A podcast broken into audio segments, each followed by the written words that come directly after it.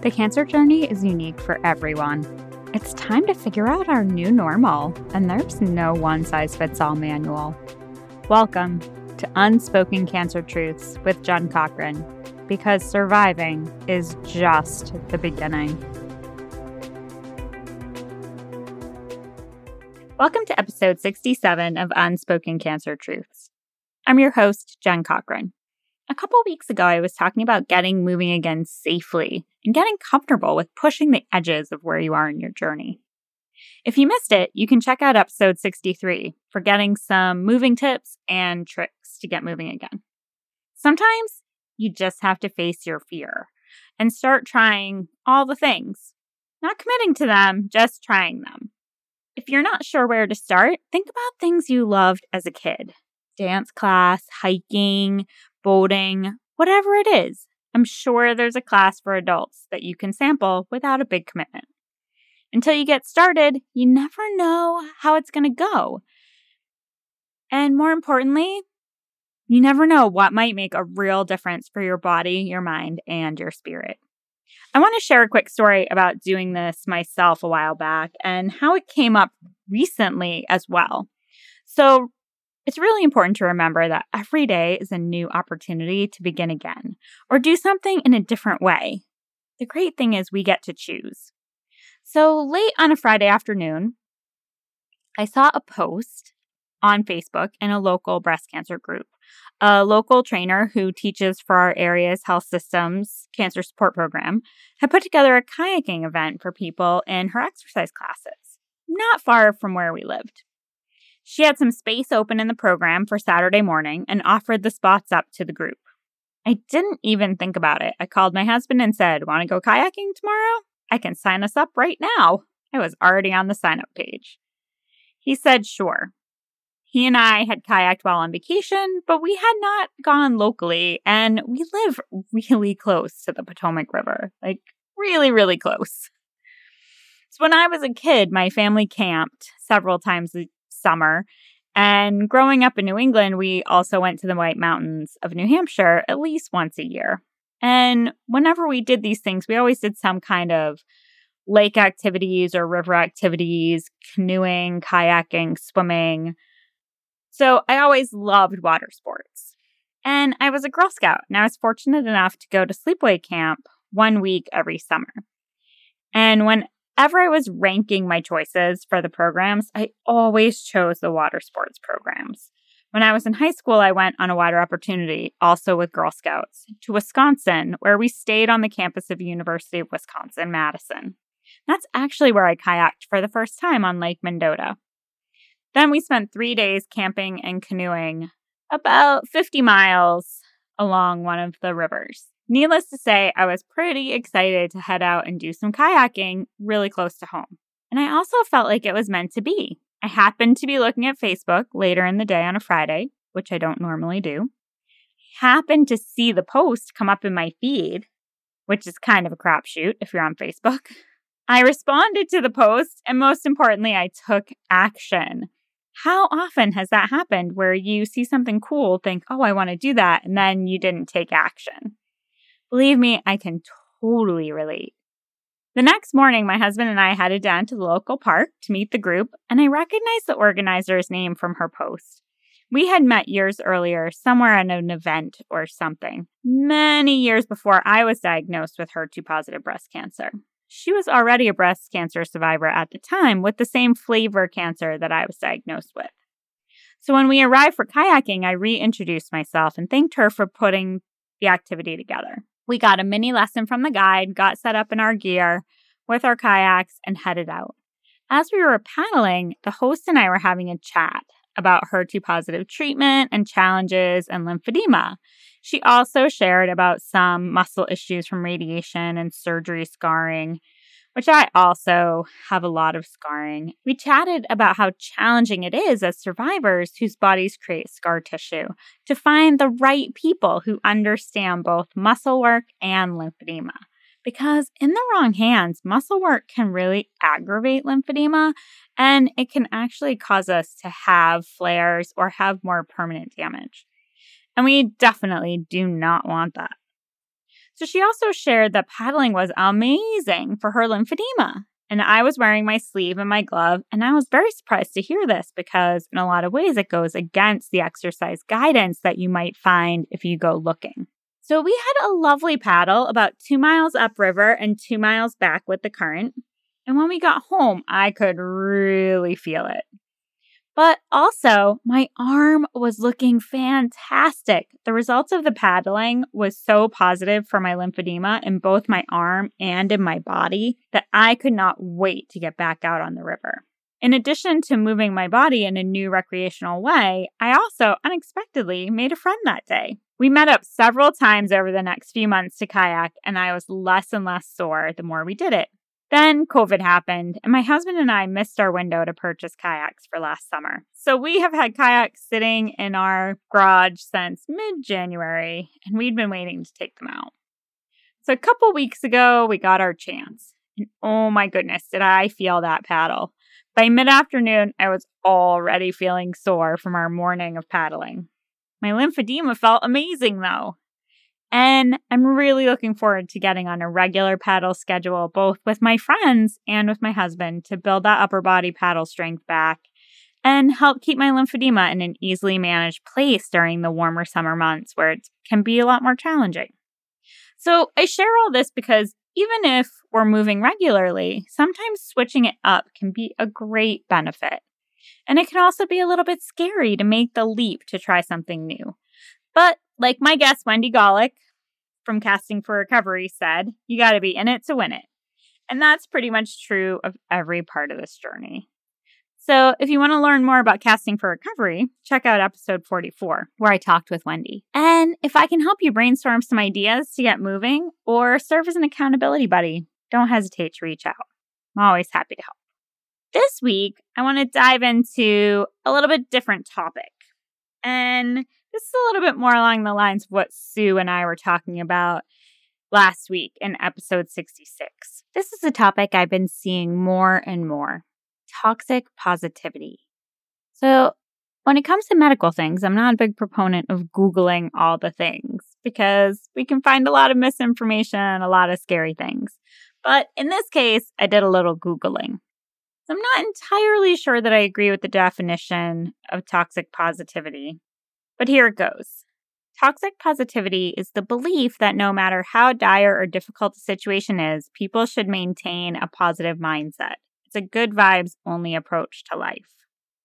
Now, I do think that we can have a positive outlook in the face of adversity. And this is where I think that this particular definition maybe is a little bit off. Because when we dig a little deeper, I found this definition about when positivity becomes toxic. And I think it embodies the issue just a little bit better. And basically, it said that positivity becomes toxic when you downgrade or dismiss feelings that are not positive, or you feel shame or guilt for experiencing negative emotions, basically hiding from or pretending they don't exist if it feels uncomfortable. So I think that's a little bit better definition. Because in the first one, we can't have a good vibes only approach but we can have a positive approach to challenging situations. Doesn't mean we don't feel the feelings. I think I have been defining toxic positivity as more of a Pollyanna situation, where positivity is the only option, where everything is fine and rosy all the time. And I often say it like this The house is on fire, it is burning down. Yet someone says, Oh, look, the house is on fire, and aren't the flames pretty? I tend to the positive. That does not mean that I don't feel the challenging emotions in regard to the situation. We all process a bit differently. For me, people dictating to me what I could and couldn't do pre or post surgery during chemo or when I was getting moving again was much more impactful than getting the actual diagnosis. And I was a little weird in that way. I remember distinctly the morning I told my husband I could get my dishes out of the cabinet. I was in the week following my bilateral mastectomy and he was back in work. So he would leave a stack of dishes on the counter and things like the fixings for my coffee, and so that I didn't have to reach up into the cabinet or have to lift anything down. However, slowly starting to lift your arm and get that function back is encouraged from the moment you wake up from surgery. And I was already in really good shape, so I started that work right away. And I was slowly building up, and I thought it would be fine to lift my arm to get a small plate or a mug off the first shelf. My husband said, No, you should not be doing that. And I immediately burst into tears and said I was tired of everyone who was not in my body telling me what it was and was not capable of. And I could reach the lower shelf and get a dish. And I have to tell you that I had been so chill up to this point that my husband was actually relieved that I started freaking out. This was not toxic positivity. This was me having no idea if I was going to need anything more than surgery to deal with the issue of cancer. It was super early. There was no reason, per my doctors, to believe that this was anything more than a speed bump. And I chose to believe them. I also think, going back to my burning house analogy, it's totally possible to feel the emotions of the destruction of the fire while choosing to not live in the shell of the burned out house not from a place of being falsely positive, but just from a place of hope and solutions oriented responses. Validation and hope are counterbalances to toxic positivity. With validation and hope, we validate that whatever the emotions are that are coming up, they're valid and they're okay. And in time, they may be replaced by other valid emotions. And that time might be tomorrow, or it might be in 10 minutes. And both are okay, and every situation is going to yield a different result. It's fully possible to have a bad day, feel the bad day, wallow in the bad day. Maybe choose to binge watch some Netflix while wallowing in the bad day, and then pick yourself up, dust yourself off from that terrible, no good, very bad day, and make a different choice. And in that scenario, you've given yourself the space to feel what you needed to feel. And in that, choosing to be positive isn't toxic because you felt the feelings. You're ready to flip the script and find the silver lining or do something to lift your spirits. And as a mentor of mine likes to say, give yourself a new experience. And this is not toxic positivity. This is definitely feeling your feelings. Science also shows us that staying in the negative can become toxic and even in some cases make us more unwell. And I do think that this comes into play when we start to live in the difficult place, when we're living in the burnt out house, when we set up shop there and we refuse to leave. And no option provided will solve the problem, and sometimes the language that we are using can be an indicator that we're living in this state of potentially toxic negativity. For instance, if you're in a forum with other people who have experienced a similar journey, and remember, all journeys are a little unique and they're all different, and we all experience it differently, and we all see different pluses and minuses possibly in a journey that looks really similar on its face. When we ask for support, I see a lot of folks balance their answers. They say what was challenging, maybe some of their struggle with approaches or treatments, whatever the question was. And then they say how they got to the other side. If your go to response is that you don't believe them or that your situation is so much worse, and this has been your go to outlook for a while, it might be time to check in with a neutral professional that can listen and provide guidance to help with the processing of those feelings because holding on to them can cause you to make choices that may not help you heal simply because you're not sure if it's possible. And that is totally valid. But this is where an independent third party with no skin in the game can really help to uncover the root cause of those feelings and help you find a way to process through those feelings. And that can be so important. And often it's something that we just can't do on our own. And we're just not provided the tools or the referrals from our medical professionals to know that that's even an option. So last week, Subo and I, um, in episode 66, we were talking about post traumatic growth. And it's really hard to have growth if we're having trouble processing our grief. And by paying attention to the words we use, it can really shine a light on how we feel and where we may need a reframe and where we may need to ask for some help to find our reframe. Last week, Sue and I were talking off air about the idea of being fiercely independent. And I said, oh my gosh, toxic independence should also be a thing. And apparently it is. However, it seems to come up more in terms of codependence or relationship challenges. And I really mean it in the context of not asking for or accepting help when we need it because we feel as though we need to be able to go it on our own.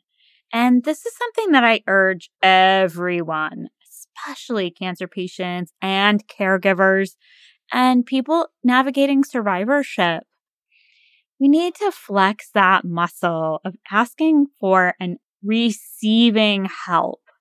We need to flex that muscle on a regular basis so that when we really need it, we know how to use it. I was super proud of my cousin last week for compiling a list of items they could use support with while her husband is in treatment for leukemia. It took a few months to get their feet under them with the diagnosis, and now outpatient treatment to really understand what they needed. And once they figured that out, they put it out to their people and said, I know people have offered support at the time. I wasn't sure what we needed. Now I have a better idea. Here's our list. If one of these things speaks to you, thank you in advance. And if you keeping us in your positive thoughts is what you're able to do right now, we are so grateful for that as well. And I was beyond proud of her for making the ask. Because as a cancer survivor herself, she knows that it takes a village. So that is the show this week. I have some great interviews coming up in the next few weeks. So check back for some great conversations with cancer survivors there and a caregiver as well. And there's even one coming up with a new friend from down under. And I'm really looking forward to sharing her story and some interesting tidbits about healthcare in Australia. I am on a mission this year to interview new guests every week and bring more connection and share more stories of cancer survivors, caregivers, and support organizations. And you can find a link in the show notes where you listen to the podcast or come connect with me in my Facebook group, Surviving is Just the Beginning. Many of my past guests are there, along with other people just like you who may even have the same questions. At the top of the group, there's a pinned post where you can also schedule some time to chat with me. Thanks for listening and have a great week.